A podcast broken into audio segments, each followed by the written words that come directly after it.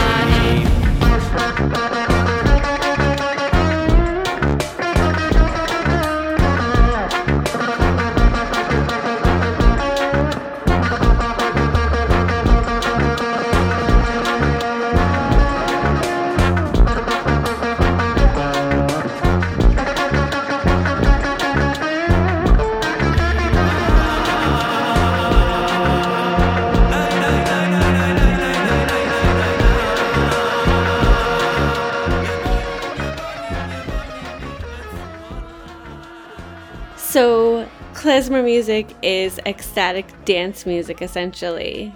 So it's part of a long tradition of ecstatic dances that happened. There's evidence for them in ancient Greece and all over the world. Oh, for sure. I what what I find interesting, you're absolutely correct, is that some cultures they all do it, but some talk about it more overtly and others do not. So in the East European Yiddish Jewish culture, they're not going to use that vocabulary to discuss it, but they're doing it. It's exactly the same, but they don't talk about it as a trance because that would go against their kind of cosmology because they were not going to believe.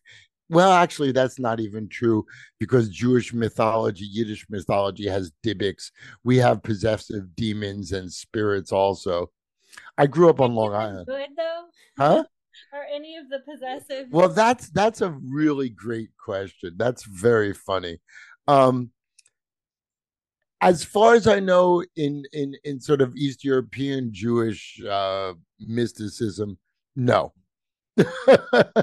no, if you're possessed, it's generally not a good thing.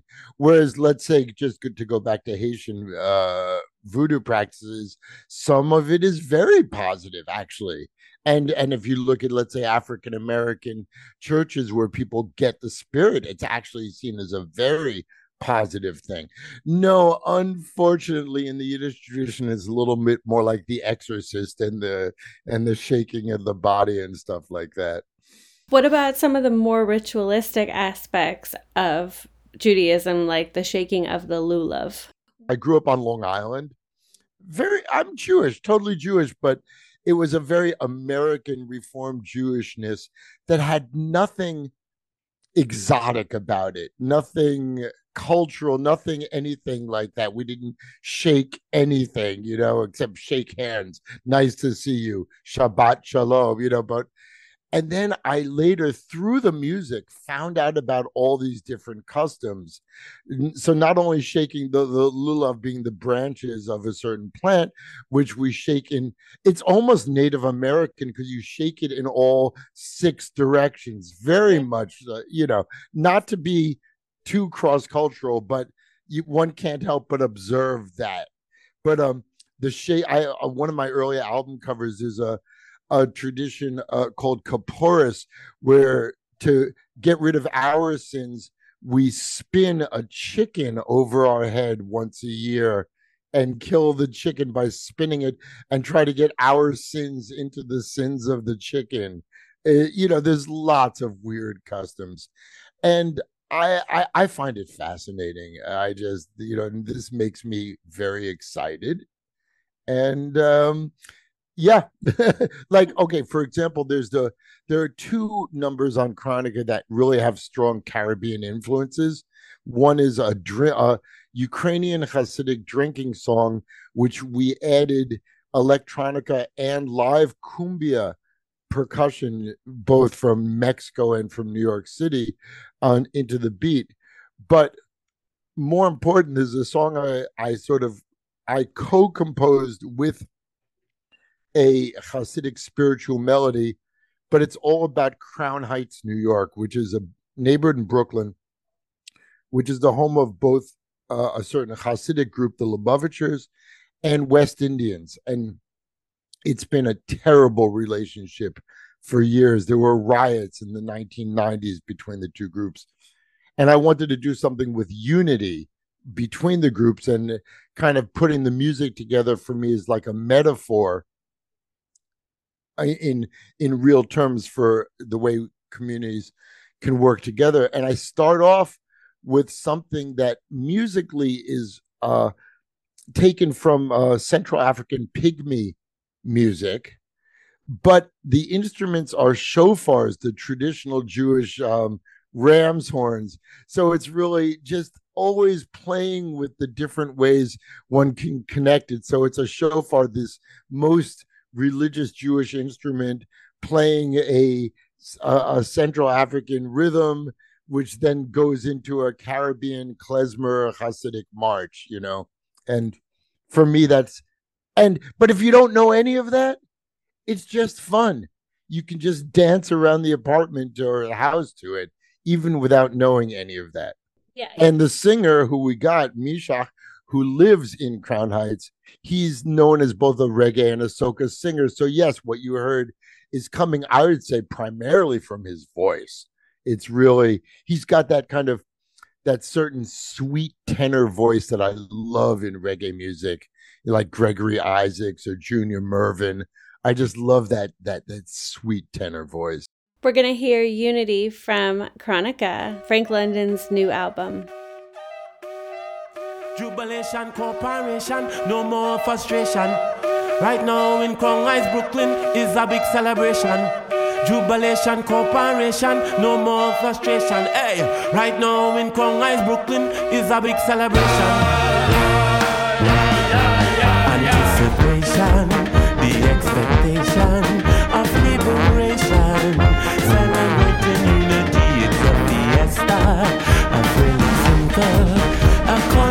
party, and the only place to be right here in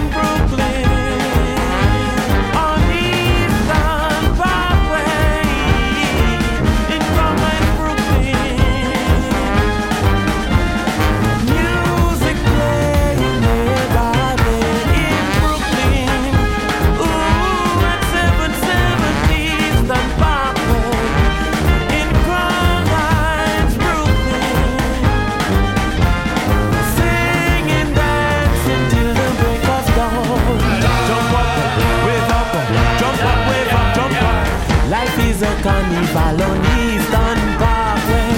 Brooklyn's the place where we all go to party. Life is a fair.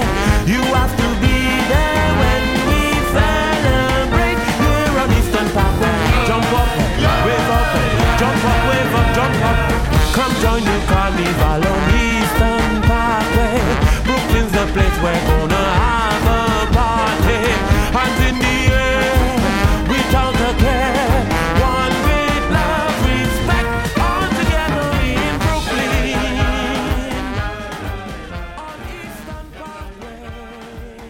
So Frank London of the Klezmatics, Frank London of the Klezmer Brass All Stars. When did you first become smitten with klezmer? I was up in Boston at the New England Conservatory. I was studying jazz, which they called African Afro American music, Afro American because it was 1977. But there was another department called the Third Stream Department, which believed in learning all musics and integrating them and learning by ear. And I just threw myself into that philosophy. So, from someone who grew up with nothing, and I literally mean nothing but kind of rock and roll and soul funk music that was on the radio, like nothing. That's all I listened to. All of a sudden, I encountered the world, the entire world of music. And I was playing in uh, Balkan brass bands, and I was, I actually, I was in a, a, very popular Boston-based Haitian band, and you know everything, blah blah blah. And one of the teachers at New England Conservatory wanted to explore. His family had had led a klezmer band two generations earlier, and he wanted to explore his family history. And so he decided to put together a band at New England Conservatory of students to explore the music of his family. And that became the band called the Klezmer Conservatory Band. And I had never heard this music. I didn't know Yiddish language at all. But I, I it kind of on one hand, it went into the category of wow, here's yet another cool music that I've never heard before. Isn't the world such a fascinating place that there are so many kinds of things? But I have to admit that I felt a little pride that my my culture, meaning the thing I was born into without any choice, actually had a cool music. I didn't know that we had one also. You taught Jewish music in Crimea.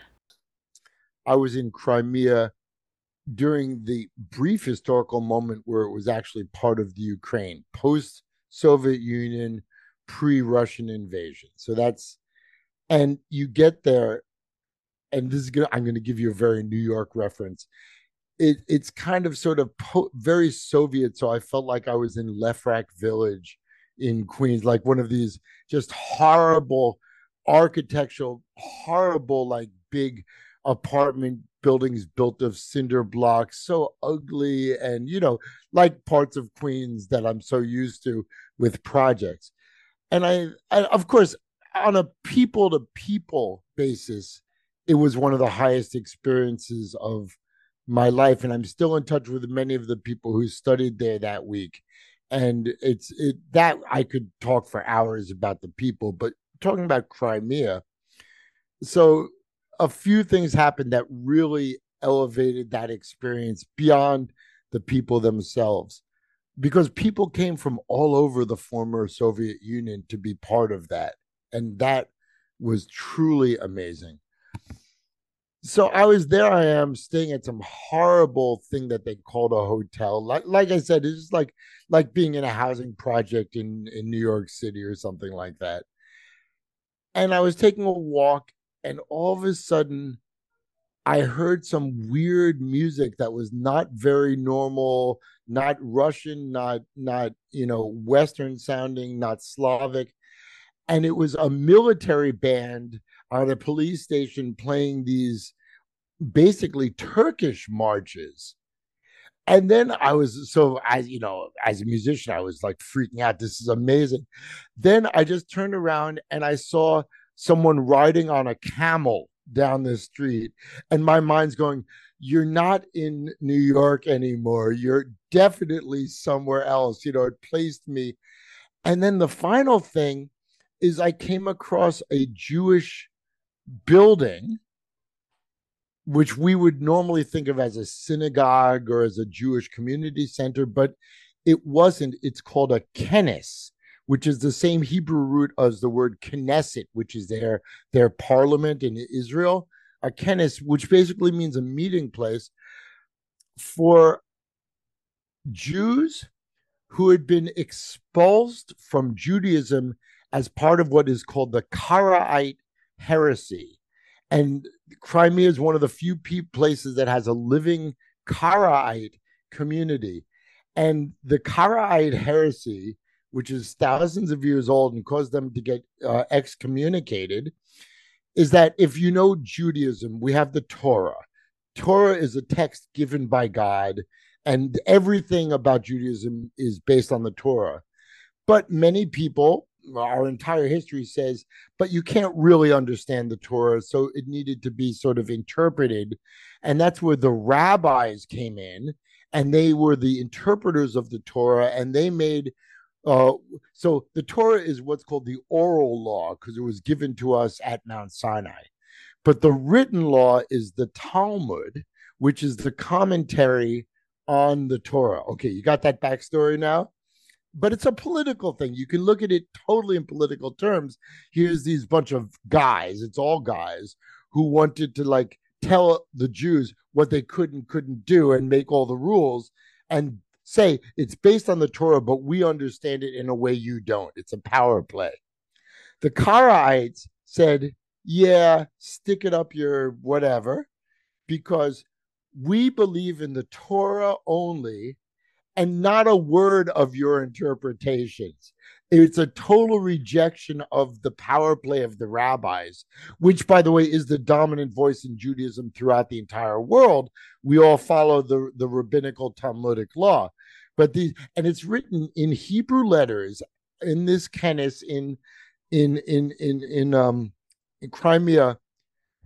Respect the Torah and don't change one single word. It's it's so great. It's so absolute. So they don't have things like, well, you can't start your car on the Sabbath, but you can go in an elevator as long as the elevator is preset to stop at every floor. They're like, no, the Torah doesn't talk about elevators. The Torah just says, do this, don't mm-hmm. work. It's, it's, it's so this was a radical thing and a rejection of power. So they got excommunicated, but they have a center in in Crimea. Wow, that's pretty amazing. yeah, I was pretty blown away actually. That is very cool. And then, oh, and the last thing you got me started. I didn't know we would talk about this. So then I couldn't help myself. I wanted to find out about what is the indigenous local music in Crimea, and uh, the Tatar people. Now, the, and I'm sorry, we could talk for hours. Their their history is as tragic as any people on the planet. The Tatars have been abused, kicked out of land after land. It's just the and and it continues. Stalin kicked the Tatars out of Crimea. Then they moved back when after the fall of the Soviet Union, then Putin and Russia invades and kicks them out again. And the Tat their music. So I went to a Tatar village, which is another one of these, like again, New York City housing projects, NYCHA, that hasn't been fixed in years, and met people there. And they play, it's the closest music I've ever heard to klezmer except they do a lot of it in 7 8 instead of 4 4 in a different rhythm. But absolutely, and we have a deep overlapping repertoire of songs. And I've done over these last years many projects with Crimean Tatar musicians because our two musics have so much in common. So it's kind of fascinating. And again, I really don't know what's the what's the chicken and what's the egg cart and horse between the Crimean, the Tatar music and the the Jewish klezmer music. I don't know who got what from whom because they're so essentially based on the same music. We've been speaking with Frank London, trumpeter, bandleader, and composer with the Klezmer Brass All Stars Band. He just released his latest album, Chronika, just in time for Hanukkah. Happy Hanukkah, everyone.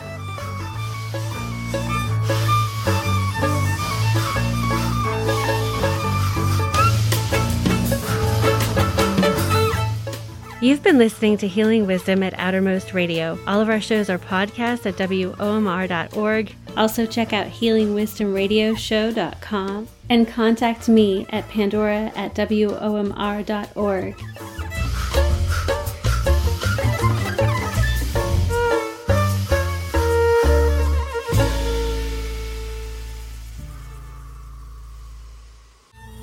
theme music is provided by Maesyn. You can find her website at maesynmusic.com. That's M A E S Y N